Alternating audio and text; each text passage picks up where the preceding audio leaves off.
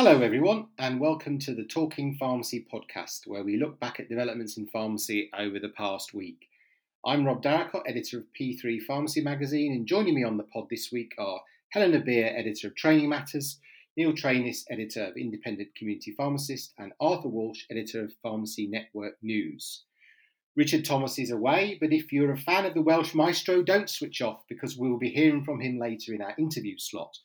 Richard caught up with the Chief Executive of Community Pharmacy Scotland, Harry McQuillan, a few days ago, and we have a few excerpts from a wide ranging conversation shortly.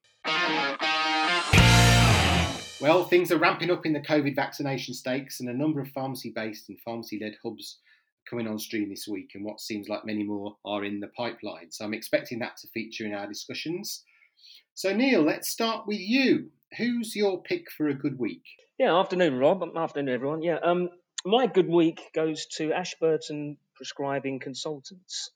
Um, they might not be a household name, but they certainly should be this week because, um, well, let's just give a bit of context. Uh, what, what, they what they are is they have they're a company that provide pharmacists or pharmacist services to GP practices, and they've been heavily involved in the COVID vaccination rollout across Liverpool and Cheshire.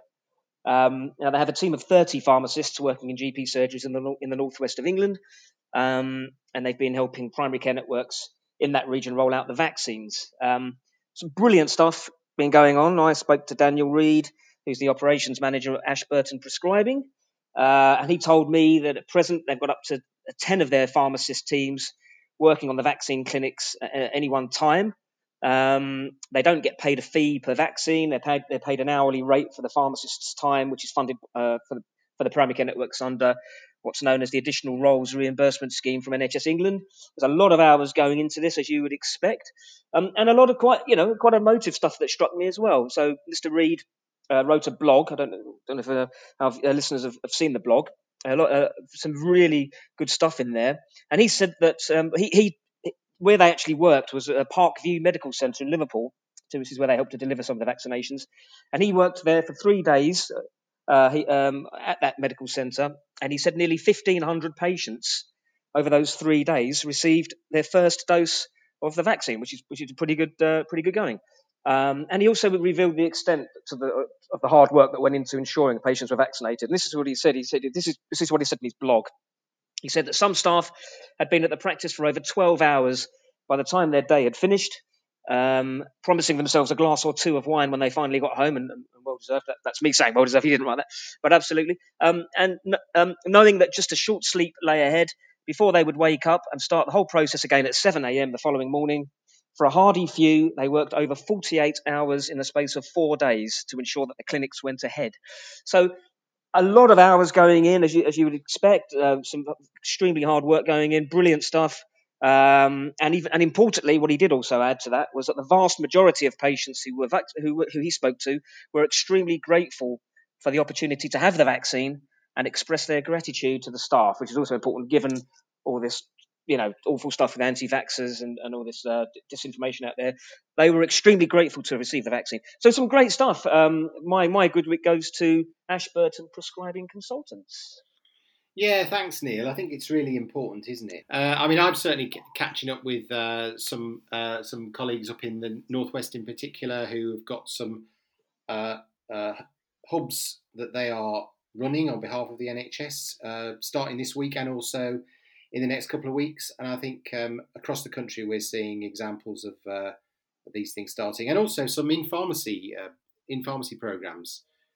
so I'm sure we're all going to be taking um, some taking the temperature of those as they go on. And it's really great news, isn't it, uh, that this is happening? And I guess whether you take the view that this was always going to happen and it was a time timetabling thing, or a direct consequence of the representations made by the sector and the pressure applied in the national media, particular over the last few weeks, is up to you. But what's important, I think, for all of us is the fact that the NHS vaccination programme as a whole seems to be uh, building up really, really rapidly. Got a real head of steam now, and uh, the numbers of people who've had their first vaccination are growing, growing rapidly. Right, Helena, who's had a good week for you? Um, so I'm going to go slightly off piste with my good week suggestion. I think the obvious things to go for are um, vaccine related. Um, but the person that I think has had a good week is the MP Alex Davies Jones. Um, so we don't often talk positively about MPs on this podcast, but I think this time it's hugely warranted. Um, so this week is Cervical Cancer Prevention Week, um, and Alex Davies Jones, a Labour MP in South Wales, um, gave a very frank interview with the BBC about her experiences of putting off her smear test. Um, she was later found to have abnormal cells, and it resulted in her having an operation to remove most of her cervix. Um, she might not be the most well known of political figures, but um, I think her job gives her a prominent platform. And I think that her decision to use this to promote the importance of cervical screening and encourage women to make and attend their appointments is, is really admirable. Um, I've seen so much other content online and on the news really pushing the cervical cancer prevention messages this week. Um, and Jo's Cervical Cancer Trust, one of the key charities in this area, has done incredibly well um, to get their messages out there during such difficult times. Um, I think recently, or like over the last year, really, um, public health campaigns have been overlooked in some ways, um, other than the Public Health England ones about the virus. Um, and I think that's a real shame. Uh, health emergencies and health problems in general don't go away just because there's a pandemic, as we all know. Um, and in fact, the pandemic has caused so many issues in terms of people being fearful of attending routine screening appointments uh, for things like cervical cancer, breast cancer, and bowel cancers as well. Um, and they're just so, so important. Um, ultimately, they can save lives.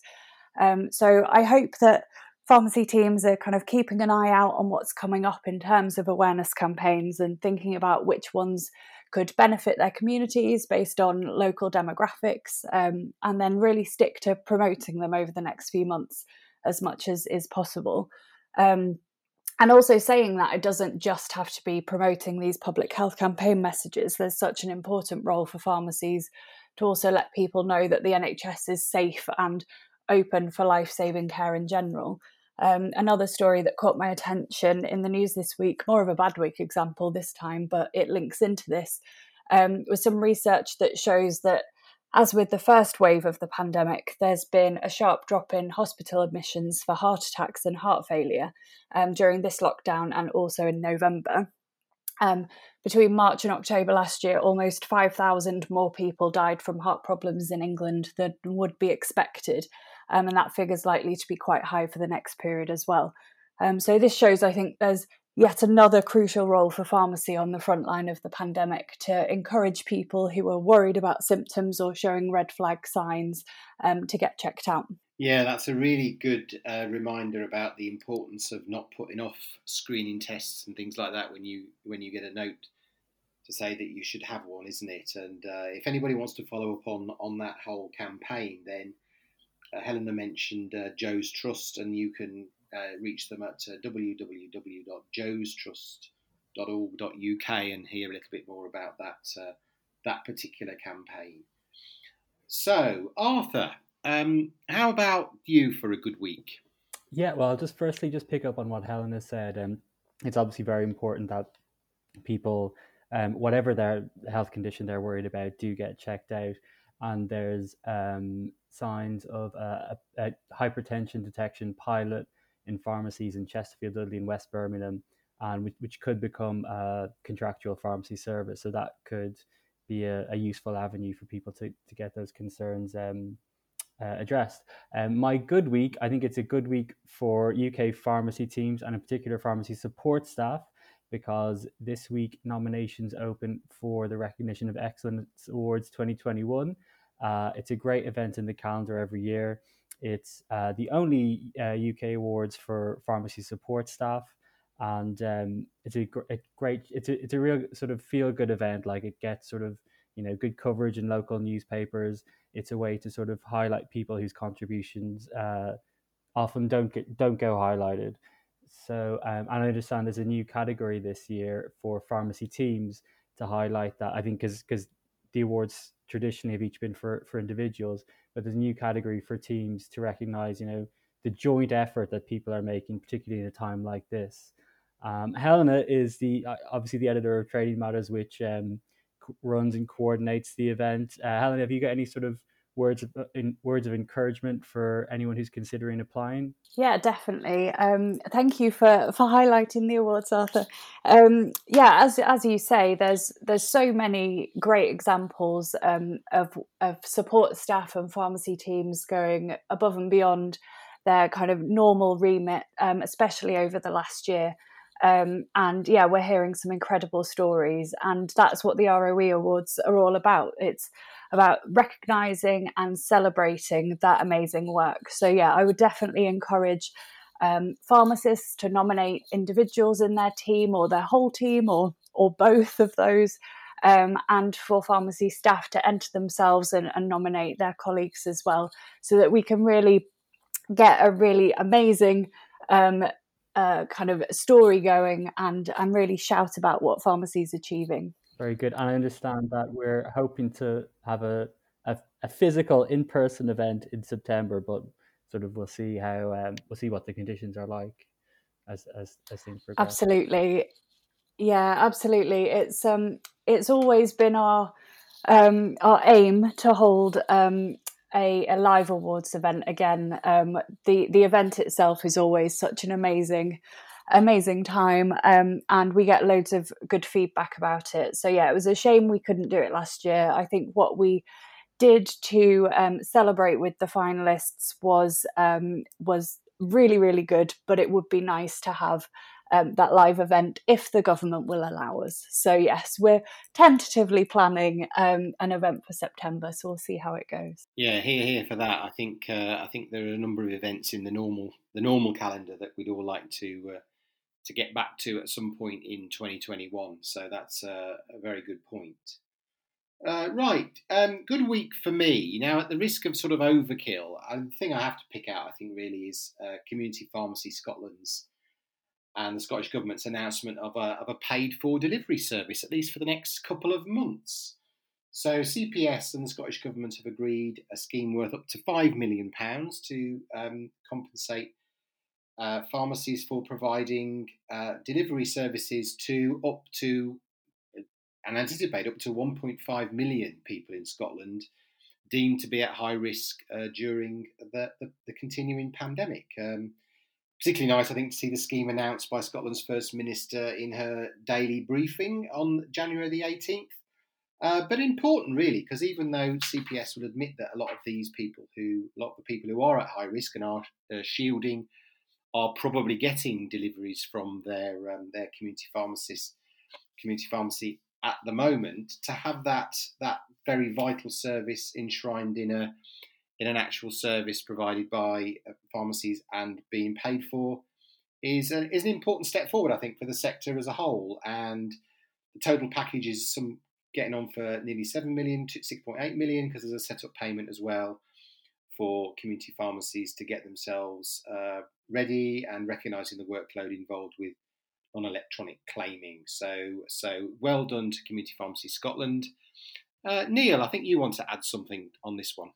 No, absolutely. I totally agree with that, Robin. I think it's just another example, yet another example of, of Scotland doing it better than England uh, when it comes to community pharmacy. And, and, and, it's a long list of, of examples of, of, of uh, uh north of the border um, that particular country doing things better. And, and you'd think at some stage, perhaps, um, the Department of Health and Social Care and this government um, would actually take a bit of a, a, a leaf out of um, uh, uh, Scotland's book and, and, and, maybe you know learn a few lessons. But uh, not holding my breath. Yeah, these examples are really important, aren't they? Uh, you know, there's the, just another case where uh, an agreement has been made and a, and a vital service has been recognised, and I think that's all kind of grist to the mill. Really, it adds to the it adds potentially to the to the opportunity to have a conversation because you can point at live examples of things that are being done. So yeah, that's a, that's a, that's a very helpful, I think, point to, to, to raise there. And yes, I think we're all we're all kind of waiting and hoping that things might be slightly different. So, thank you all for those thoughts. Uh, we'll be back with Bad Week shortly, but first, let's take a break to hear a little of Richard's conversation with Harry McQuillan. Now, regular listeners to the pod will know that we've all got a bit of a soft spot for Community Pharmacy Scotland, as just witnessed with my good week there. uh, as a result of the way they've demonstrated consistent leadership over the time that we've been doing these podcasts. Now, this is number 40 for those who are keeping score. Now, in this selection, we're going to hear now Richard and Harry discuss how community pharmacy has stepped up for patients and the public in Scotland and the very latest on vaccinations. They also touch on the question that perplexes us most and that Neil's just raised really. What's the secret to a constructive relationship with the government? So here we go with Richard and Harry. So thank you, Harry, for joining us on the pod. Let's start with COVID. How's the pharmacy network in Scotland coping? I think it's certainly at the minute it's coping well, Richard, and it's still busy. You know, we've got this aspect of with the initial onslaught in March of March and April of last year. It's remained busy, and as you're aware, across the country, remained accessible, and with that, that I think understandably is now bringing a bit of fatigue. So there's how do we get out of this? The vaccination, I'm sure we'll talk about that in a, a little while, uh, sees some light at the end of the tunnel. But there, there's no doubt it's still busy out there. Uh, and maybe I give some people some semblance of comfort with that. The one thing the public and the patients have really responded to community pharmacy, certainly from a, a Scottish perspective. And that's kept the teams going. So yeah, it's. Uh, I have to say, the first minister I thought up here put it very well the other week when she said everyone's scunnered, which if we don't use that phrase across the country, just means we're fed up with us. But uh, and and it's it's true. But I still think they're managing to do a, just a tremendous job for us, Richard, and for the people across the country. I must use that phrase. That's a great phrase. Um, Harry, let's let's talk about vaccinations first then. Um, are pharmacy teams being vaccinated as priority health workers in Scotland? Yes, they are, Richard. We did some work with the Mobilisation Recovery Group that's set up by the Cabinet Secretary for Health in Scotland and made, made sure that the pharmacy teams are included as level one healthcare professionals and receive their vaccinations. That has started. Would I say that all our teams are vaccinated? No, we're not. And I have to say, I could also again understand the frustration of some of our network where they see others, would we say, who's maybe not been quite as frontline uh, as our teams have been, being administered or receiving their vaccine before they were. But the one thing I've been trying to reassure the network, we're definitely included in the early stages of that vaccination programme. And as vaccine becomes available, because with a lot of that we're using the Pfizer vaccine for that in Scotland, so it's as you know all the logistics issues that goes with it.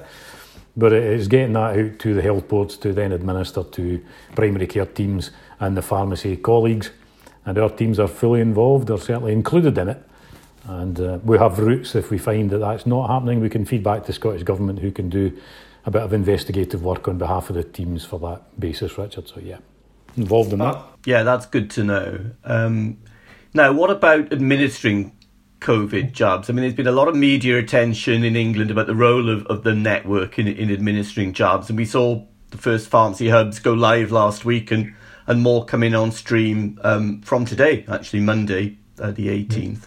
But what, what's the situation in, in Scotland in terms of administering jobs via the network? We're taking a, well, I wouldn't say a, a different approach. We're taking maybe a more, would I say, controlled approach, Richard. In, in these very early stages, the rate limiting step isn't the number of vaccinators, it's the amount of vaccine. And therefore, to assist with the logistics of that, the, if the network was involved at this time, the actual logistics of getting that vaccine out to everybody becomes more complex and therefore puts pressure on where things go.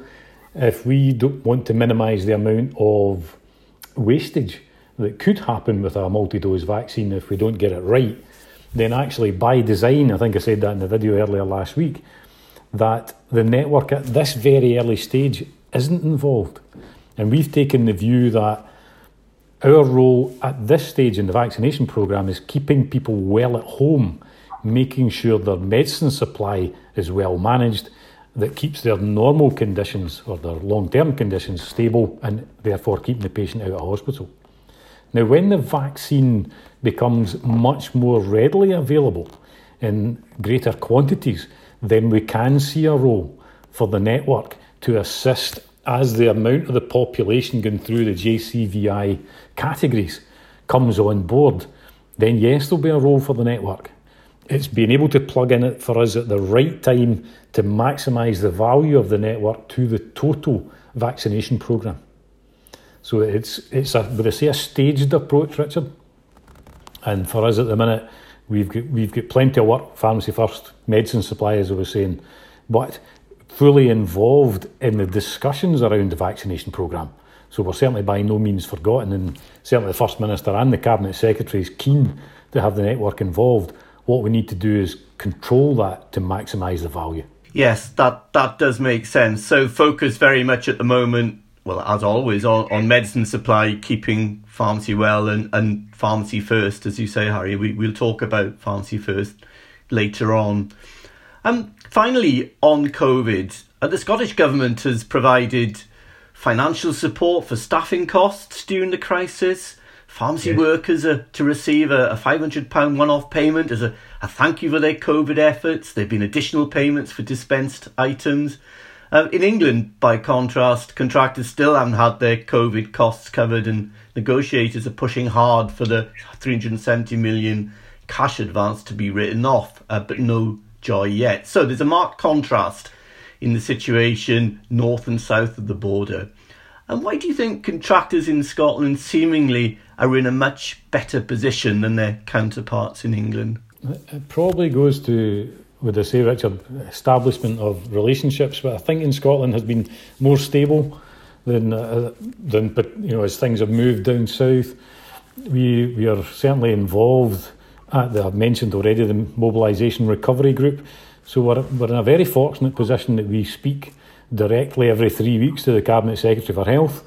If you've got an opportunity to propose solutions in that particular environment, you, you're speaking directly to government, who then Cabinet Secretary instructs the civil servants to, to get in touch. I'm interested in that and we can discuss it. Well, Harry, um, I know you've got a busy day today, uh, so we'd better wrap it up there. I, I really appreciate appreciate you joining us on the pod. Um, lots of exciting things going on north of the border in pharmacy. Um, thank you very much for updating us about them, Harry. Pleasure, Richard, and thanks for the opportunity. So, just some short extracts there of a longer conversation Richard had with Harry. Plenty more, including an update on Scotland's new Pharmacy First service and a discussion about the future and the part that could or should be played by independent prescribing in community pharmacy north of the border uh, we'll be releasing the whole interview in a special In Conversation with episode of the podcast next week, I think. So look out for that. It's now time for Bad Week. So, Arthur, who's fared not so well this week for you? Uh, not who, but what this week for me. Uh, the Community Pharmacist Cons- Consultation Service is my nomination for Bad Week. Uh, the PSNC came out last week with concerns that GPs are referring patients to pharmacies for minor illness and um, urgent medicine supplies, not via the, the CPCS to give it its official bunch of letters, um, but informally, meaning that pharmacies can't claim their £14 consultation fee, and also that the data is not officially recorded by, by the NHS. So it's harder for the NHS to to to understand, you know, the, the, the scale of what pharmacies are doing every day.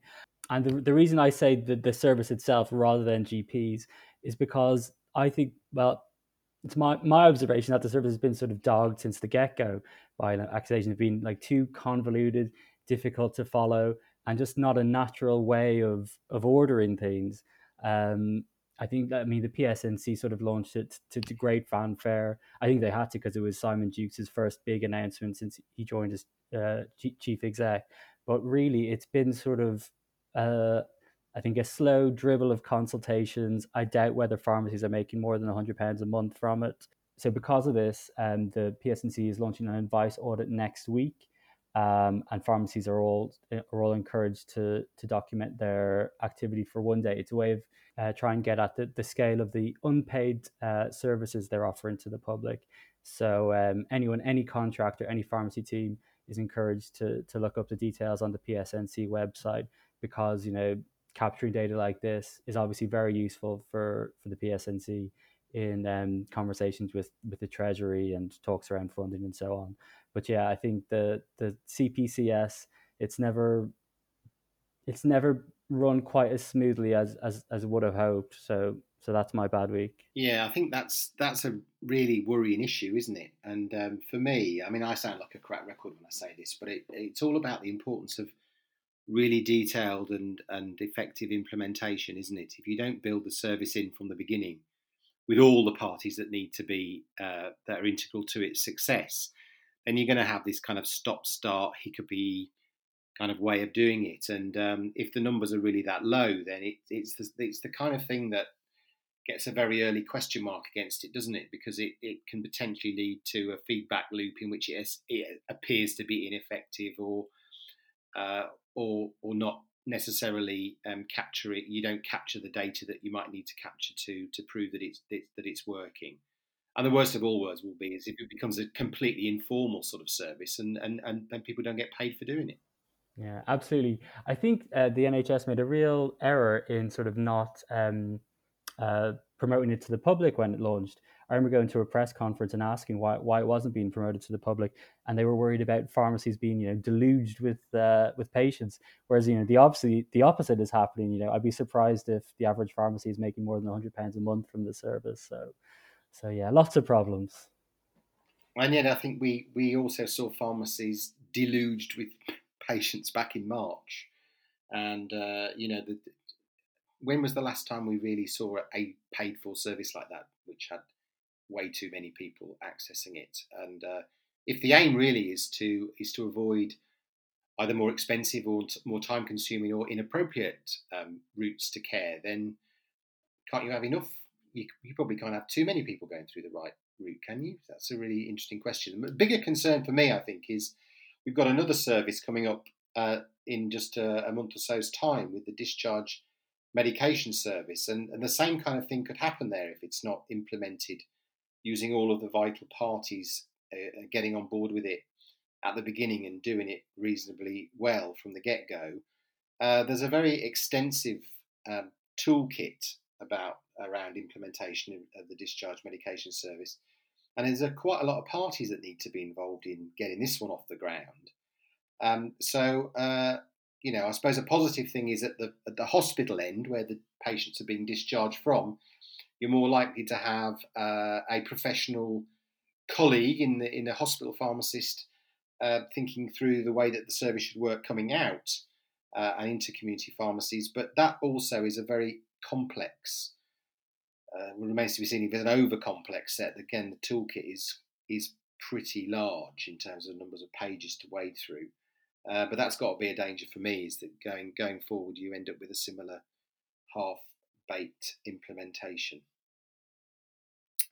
Right, Helena, uh, bad week for you. So clearly the vaccination program is doing amazingly well so far, and as you mentioned at the start, Rob, it's really getting into its stride. So I say this with some reluctance, but my bad week is the apparent postcode lottery of COVID vaccinations and more specifically, the government's response to that. Um, so, to start with, there's the small matter of people being offered vaccinations but nowhere near their home address um, and having to travel tens of miles, if not more, to get to their appointments. Um, and that's causing quite a lot of stress about the best thing to do, I think, with a lot of people. Um, as more centres open up, hopefully that will improve. Um, then the announcement that the over 70s were able to receive their vaccinations from Monday was brilliant. Um, but then it came to light that so many people in the first, first cohort haven't received their vaccines. So in my family, we've got nearly 90 year olds who haven't heard about an appointment at all, are patiently waiting, not wanting to make a fuss, but being really quite worried. Um, and then we've also got those in their late 70s who were contacted first thing on Monday morning, and by mid afternoon that same day, they'd received their first dose and a sticker to prove it. Um, I appreciate that it's difficult to know which route to go down, whether it's best to get as many people vaccinated as possible wherever they may live, um, or to ensure that all vulnerable people in a single group across the country are vaccinated before moving on to the next. Um, it's probably the former, um, and I'm sure that there's method to it, and I'm sure that everyone will receive their vaccine eventually, maybe even within the targets, who knows. Um, my main frustration, though, is that the government is fending off accusations that there's a postcode lottery in the first place. and they're saying that everywhere has had equal access to supply and things like that. But actually, it might not be a supply issue. It might be a local infrastructure infrastructure issue in actually delivering the supply. And so the government would actually need to pull its finger out and offer more support where it's needed. Um, basically, the postcode lottery is in plain sight, and I just wish the government would stop kidding themselves and do something about it um, even if that's just clear cut reassurance or admitting that things aren't going as well in some areas, just stop denying that it's happening. Yeah, good point. I think your last point is the is the one I would make, which is that I think just be realistic and the fact that there are there are new sites getting set up to deliver, and the fact that some uh, some sites who've got early access to the Pfizer vaccine before Christmas, maybe slightly ahead, but just be honest about it and just say that you know there is a program. I mean, I'm I'm I'm sure we're all attached to various forms of communication around this, which shows that there's a there's a certain amount of ad hoc management of this being done, uh, even down to, to local practices trying to trying to sort this, but trying to pretend that it isn't the problem, and actually being honest and upfront about how complex you know vaccinating a whole population is, and that um, you know they'll try and keep the cohorts broadly following one after the other, but given the way that it works, I think is is kind of denying reality. As you say, it just makes people annoyed. Really, I mean, I had personal experience of that. My mum was offered a a vaccination more than 20 miles away from where she lives, and yet one phone call later, via uh, you know, not what you know, but who you know, uh, she's actually having her vaccination this afternoon, I think, locally. Um, so from 20 miles away last week to having it locally this week is, is a big stretch for me, and I think just a bit of honest, basic honesty would be helpful. Right, Neil, um, I think you're last on this one. Bad week for you. Yeah, continuing the vaccination theme, Rob. Uh, my my bad week goes to um, Northeast Hampshire and Farnham Clinical Commissioning Group and Fleet Primary Care Network.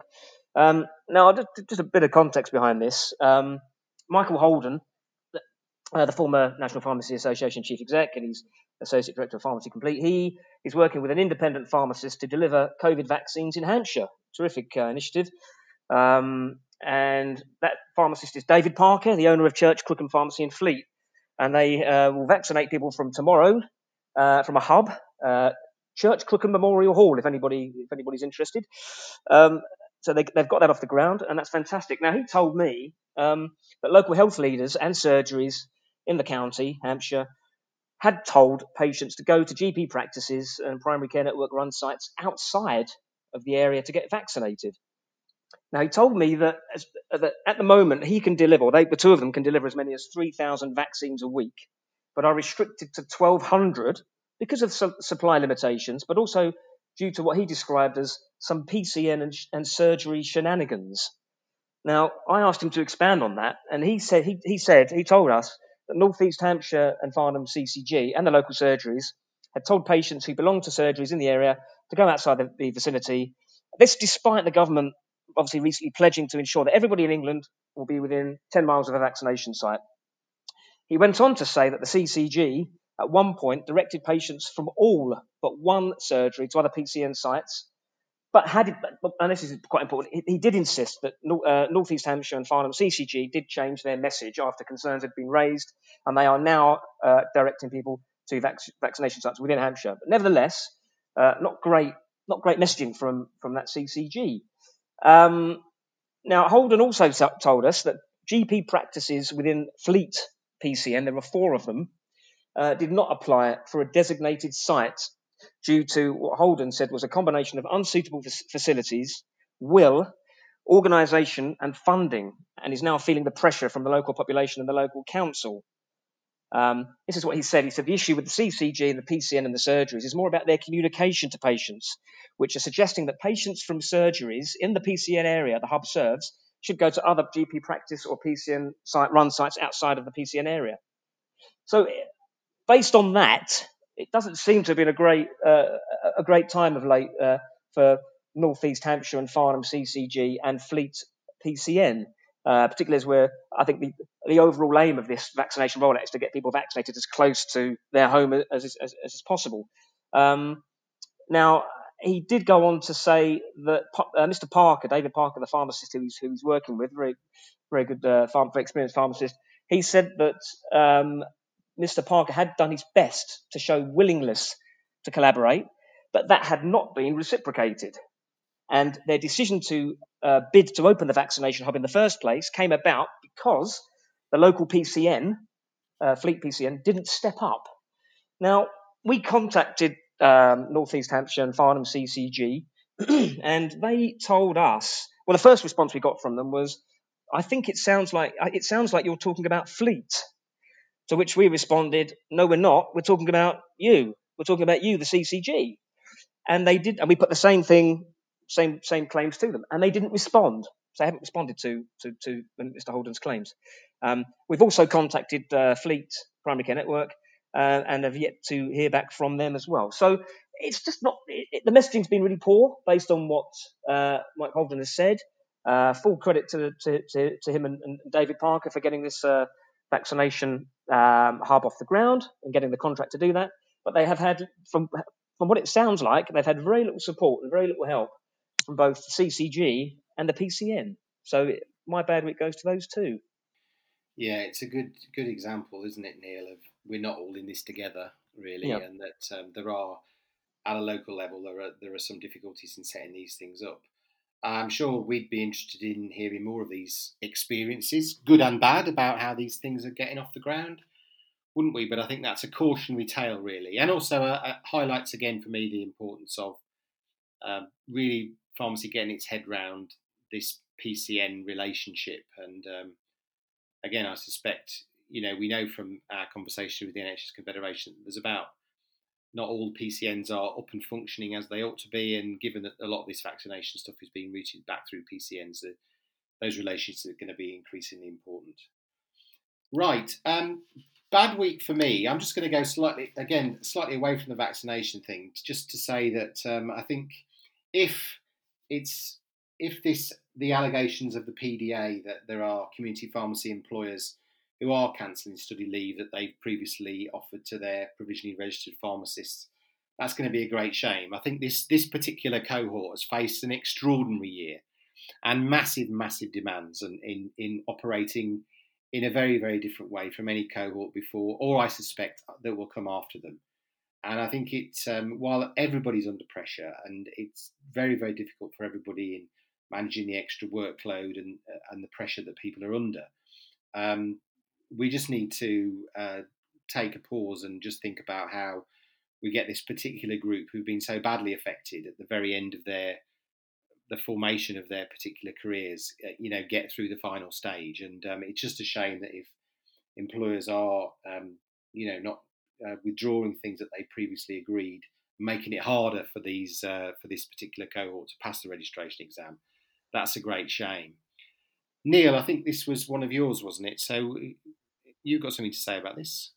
Yeah, I, I just I, I, feel it was almost inevitable. This, I mean, I'm totally unsurprised that this has come about. That some employers are rightly or wrongly are, are going down this road, and and I, it just goes back to uh, the, previous week or so that we this this well more than more you know a few weeks and uh, months even that you know this has been uh, exploding on Twitter this debate about prov regs and and this this this this registration assessment in March, which which I think a lot of people feel is an unwanted distraction at a time at this particular time. You know, people prov should be focusing on, you know, what they've been doing throughout the pandemic, not not getting tied up in in worrying about an exam.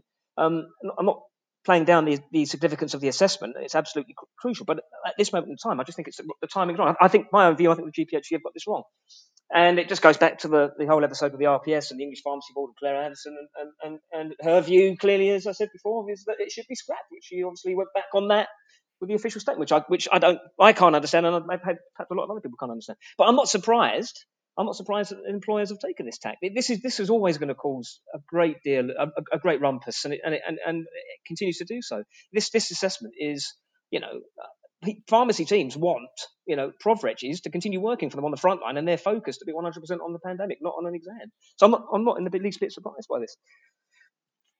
Neil, thanks. Expertly put as always, and nice for you to get some of your greatest hits of the last few weeks in as well. I have to say. so well done for that.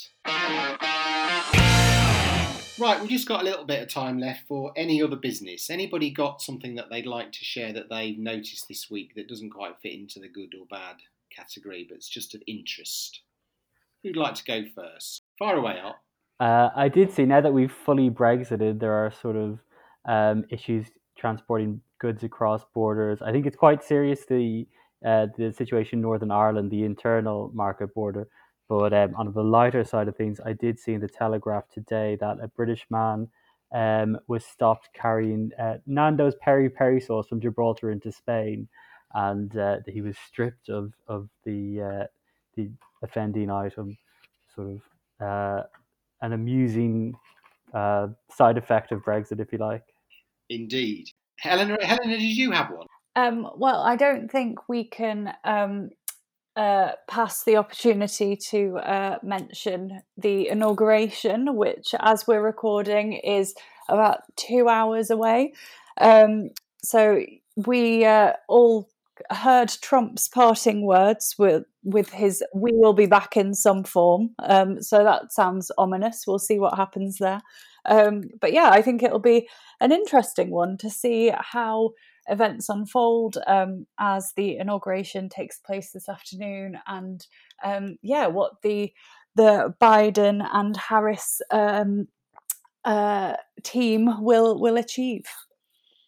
And I think particularly interesting to see whether they can have an immediate impact on the number of cases and uh, and, and, deaths in the, in the US, which yeah, I think absolutely. unfortunately crossed another milestone, didn't it? Yesterday it was four hundred thousand. I think they've got to now. Yeah, it's uh, yeah, just appalling numbers. So hopefully um, they've got plans in place to to really um, really tackle that and get things a bit more under control.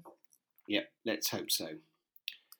Right, okay. It only remains for me, I I think, to say th- my thanks to Arthur, to Helena, and to Neil for their uh, contributions this week.